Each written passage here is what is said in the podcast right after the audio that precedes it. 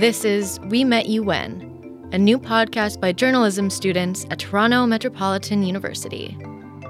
We go back in time, dig up news stories from 2012, and track down the people in those stories.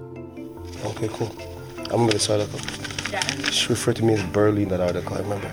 Oh yeah. How do you feel about that? It's okay. I've acquired a lot of different tools over time.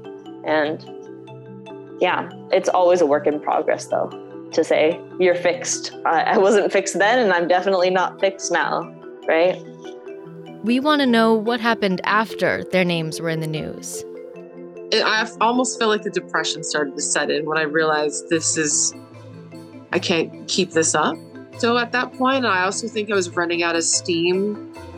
But then a lot of the external pressure, I think I let it get to me internally. I was like, oh, I'm in the newspaper now. Now they're going to like know who I am, and like if I lose, they're gonna, I don't know, remember the newspaper article or something. Some were children when they were interviewed, others were adults. No one was in a position of power, but many of them felt the power a news story can have. It's definitely something where um, even working with online databases and even working back with friends and peers and colleagues, it's something always like, don't Google my full name, don't Google my last name. And sometimes some of the things that you said and the way they put it in, it doesn't sound like that's what you were saying. Do you know what I mean? Right? And that's to me was is scary, right?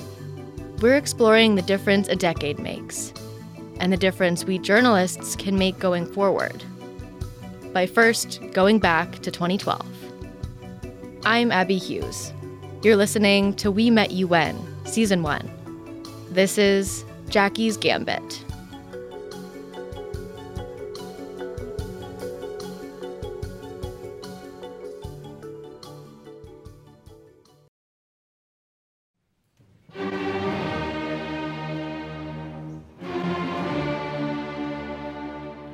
I didn't appreciate the significance of it as much back then. I think I just saw it as like I'm. I mean, I didn't know I was representing Canada, so I knew it was a big event, and the Olympiad is a big team event. Uh, yeah, she definitely was a standout because she was the highest rated girl in her, certainly in her age group. you know, 100% of adult grandmasters were child chess prodigies. But not all child chess prodigies become grandmaster chess champions as adults.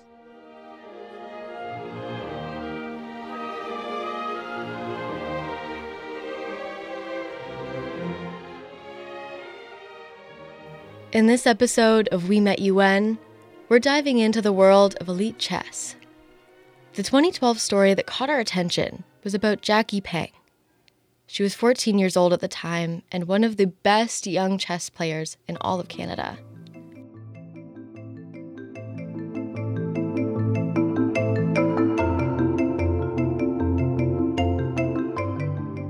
Jackie became the second youngest person to ever play on either of Canada's national teams.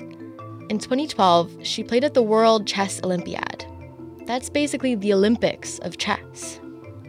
Just before the Olympiad, she was profiled in the Toronto Star. The headline called her Chess Phenom Jackie Peng. A chess expert in the article was quoted saying Jackie was on a rampage with her skill and on her way to becoming a Grand Master, the highest ranking in the sport. Yeah, she definitely was a standout because she was the highest rated girl in her, certainly in her age group. That's Vladimir Drkulec. He's the president of the Chess Federation of Canada and a chess instructor. He's been in the chess scene for a long time, since he was about 12. Jackie was so good at chess as a child that she started beating adult chess masters at tournaments, including him. She beat me very handily, which which isn't that easy to do either. Uh, because at least if I know the opening, I will certainly survive out of the opening. But she, I didn't know the opening that she played that well, and uh, she took full advantage. In 2012, her name appeared in the Toronto Star Yahoo, and the Globe and Mail. But since then, she hasn't made any headlines. So we wondered what happened. We tracked her down online, and she agreed to tell us her story. Hi, everyone. I'm Jackie. Jackie learned to play chess around age 10. She doesn't remember exactly who taught her, but she remembers learning at school and through community center chess lessons. I did a lot of chess puzzles, so I was pretty good at calculating and seeing moves ahead. And I was good at taking advantage of my opponent's mistake. After playing a few local tournaments, she started taking lessons with a coach. Another strength I had was playing in aggressive positions because these positions are generally sharp and have a lot of opportunity for tactics. Her skills landed her a spot on the Canadian national team. She played as second board on the women's team at the 2012 World Chess Olympiad held in Turkey. That means she was the second strongest on the team. But then I think my dad or someone told me that, you know, if I do well on my last game, I'll get the title. Jackie did play really well at that tournament. And then she got news that she might qualify for a Women's World Chess Federation Master title. I think I was kind of a little anxious because I wanted to get that title. But I think once I pl- was playing, my position was pretty good. I just went for the win. Jackie won the title, solidifying herself as one of Canada's best young talents. Yeah, I just after the game, I think I was pretty happy that I got the title. The experience was really great.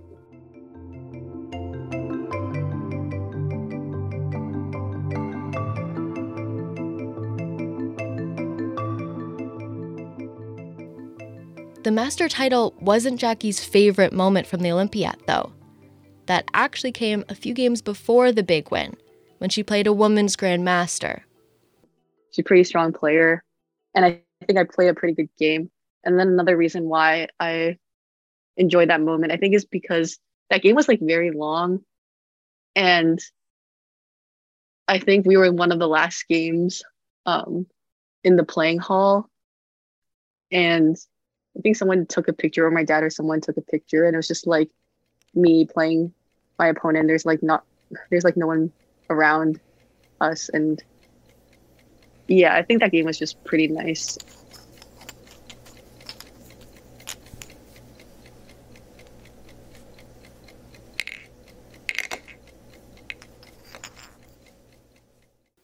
Jackie loved playing chess, but competing wasn't always so much fun. I think the nerves for me was a lot before the game because sometimes I worry about like, did I do enough preparation or I don't know what opening will my opponent play. Jackie's nerves came from pressure. I think a lot of it was pressure from myself. It's both internal, internal and external. But then a lot of the external pressure, I think I let it get to me internally. Yeah, and I think I also just didn't want to let people down, like my coach um, and my parents and my friends who thought I were I was really good at chess. I feel like I was like, oh, I'm in the newspaper now. Now they're going to like know who I am, and like if I lose, they're gonna I don't know, remember the newspaper article or something. That newspaper article Jackie's talking about is the 2012 article from the Toronto Star. Being known as an exceptional chess player set a standard that she felt she had to live up to. Around the Olympiad is when Jackie's rating peaked. A rating is a number value used to represent a chess player's skill. The average rating for an adult tournament player in the US Chess Federation is about 1400. Anything over 2000 is considered an expert level rating. Jackie's top rating ever was 2035. That's really good. Expert level at such a young age. This is when she was 15. Her ratings stayed in that expert zone for a couple of years and then dropped to 1914. It's stayed there ever since. That drop happened in her junior year of high school. She was dedicating more time to school and feeling the pressure there too. Just because the nature of the schools I was applying to. I was applying to like Ivy League schools in particular. But yeah, I think the pressure came from like, am I good enough to get into the school? Are my achievements enough? And despite being an expert player, she just couldn't imagine chess as a career. I didn't see it as a consistent and stable as like a job as um other kinds of jobs.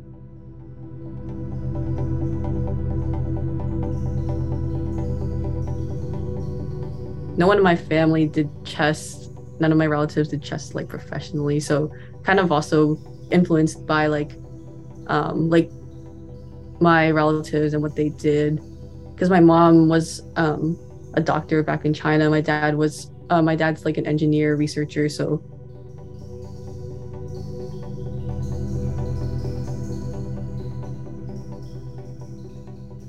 Jackie's doubts about a career in chess made sense at the time. Back in 2015 and 2016, people in chess made money by winning tournaments and coaching, but not enough to make a living. There might be tens of thousands of dollars given out to winners at tournaments, but it's all or nothing. Either you win thousands or you walk away empty handed. These days, it's different. Chess has been exploding over Twitch and YouTube. Do you want to say uh, hi to stream? No. no? okay. okay. We are here at USC campus, and today we're giving away an iPhone to whoever beats us at chess. Those are online creators Popped One, Anna Cramling, and the Botez sisters. All of them have made chess content online. Some of them have even made careers out of crafting chess videos like these. Streaming on popular platforms like Twitch has helped bring the game online. The biggest boom of chess streaming came during the pandemic. The hit Netflix show The Queen's Gambit came out in late 2020. It told the fictional story of a child chess prodigy and helped boost the game's popularity. By January 2022, the number of hours people streamed chess on Twitch was 22 times higher than the year before. Canadian sisters Alexandra and Andrea Botez are examples of two high profile chess streamers making some serious money. Last year, Alexandra, who's in her mid 20s, said she's making six figures playing chess and creating chess content online. She said that includes a salary from Team Envy, an American esports franchise. Back in the summer of 2016, Jackie wasn't thinking about esports, but she did realize something while watching the Summer Olympics on TV. And then I think I remember seeing that the athletes who competed had a lot of passion and joy for what they were doing. I mean, it's also like very hard and some you see them like celebrating and you don't always see the tough moments. But I think I felt like I didn't have that kind of like passion for chess anymore.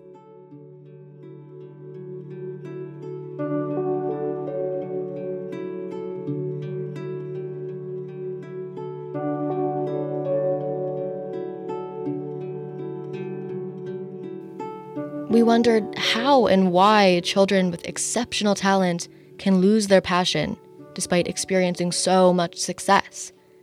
So we turned to David Day. He studies child mental health at Toronto Metropolitan University. He says there's two main factors at play in childhood success. So let's take intelligence and motivation, put them together. A child who who is passionate about the game who enjoys playing chess, who is ha, is in, in an environment where they are able to practice, practice, practice, becomes a feedback loop. You know, the practice enables the enjoyment, which enables the motivation, which stimulates the intelligence, which leads that person onto a trajectory to become a grandmaster chess champion as an adult. But Day says it's common for child prodigies to lose motivation despite being exceptionally skilled. The pressure to do well, to do better, to improve is extraordinary, you know, is extraordinarily difficult and stressful and anxious.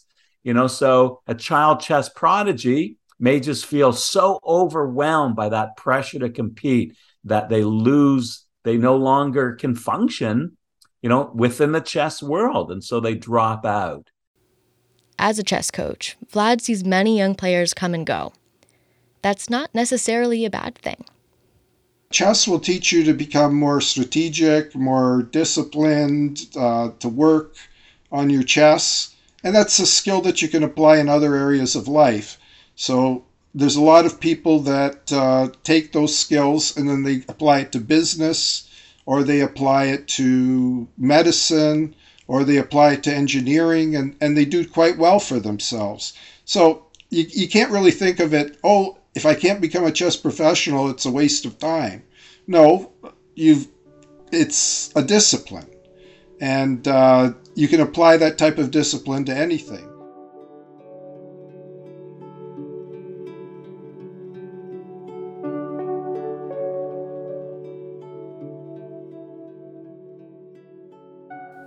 Jackie's focus shifted to academics, specifically sciences. She pursued a degree in bioengineering with a minor in computer science at the University of Toronto. University was a fresh start. I realized that I could pursue different hobbies in a way like develop new, not a new identity, but kind of have new things and meet new people. And people didn't have to recognize me as the person who like played chess or was really good at chess. She joined tech clubs, went to church more, and began tutoring. Jackie developed a passion for the research of genomics and its applications to healthcare. Now, she's studying at the University of Pennsylvania, pursuing a PhD in genomics and computational biology. Um, I think it's really cool that in research you can ask questions and um, explore your ideas um, and hopefully like come up with ways to um, you know, make the world a better place, ideally, or, you know, help people. Jackie is researching ways to mitigate the effects of cancer, and she hopes eventually to become a professor. She's no longer playing chess competitively, but Jackie says chess is still helping her succeed. I think like playing chess um training really taught me how to work hard. I think I also have this um understanding because of chess like of how much effort and time it takes to be good or do something well. Jackie says sometimes she thinks about what life would have been like if she was still competing at chess, but she has no regrets about leaving. Instead, she just plays with friends. If I tr- want to train, I can train. I'm not like forced. I feel like I have I manage my own schedule. Also like managing classes and my like PhD schedule. I feel this flexibility to study as much and play as much as I want to. Like no pressure to be competitive about it. So I think, yeah, there are times I just do it for fun now, and it really is fun.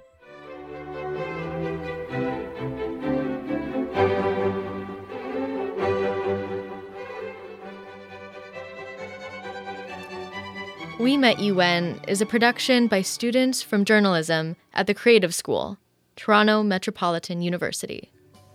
This episode was produced by Caleb Sakach, Curtis Martin, and me, Abby Hughes. Sherry Okeke is our executive producer and professor. Angela Glover is our director of audio production. Lindsay Hanna is our web design specialist. Additional sound design by Al Laws and Curtis Martin. I'm your host, Abby Hughes. Thanks for listening.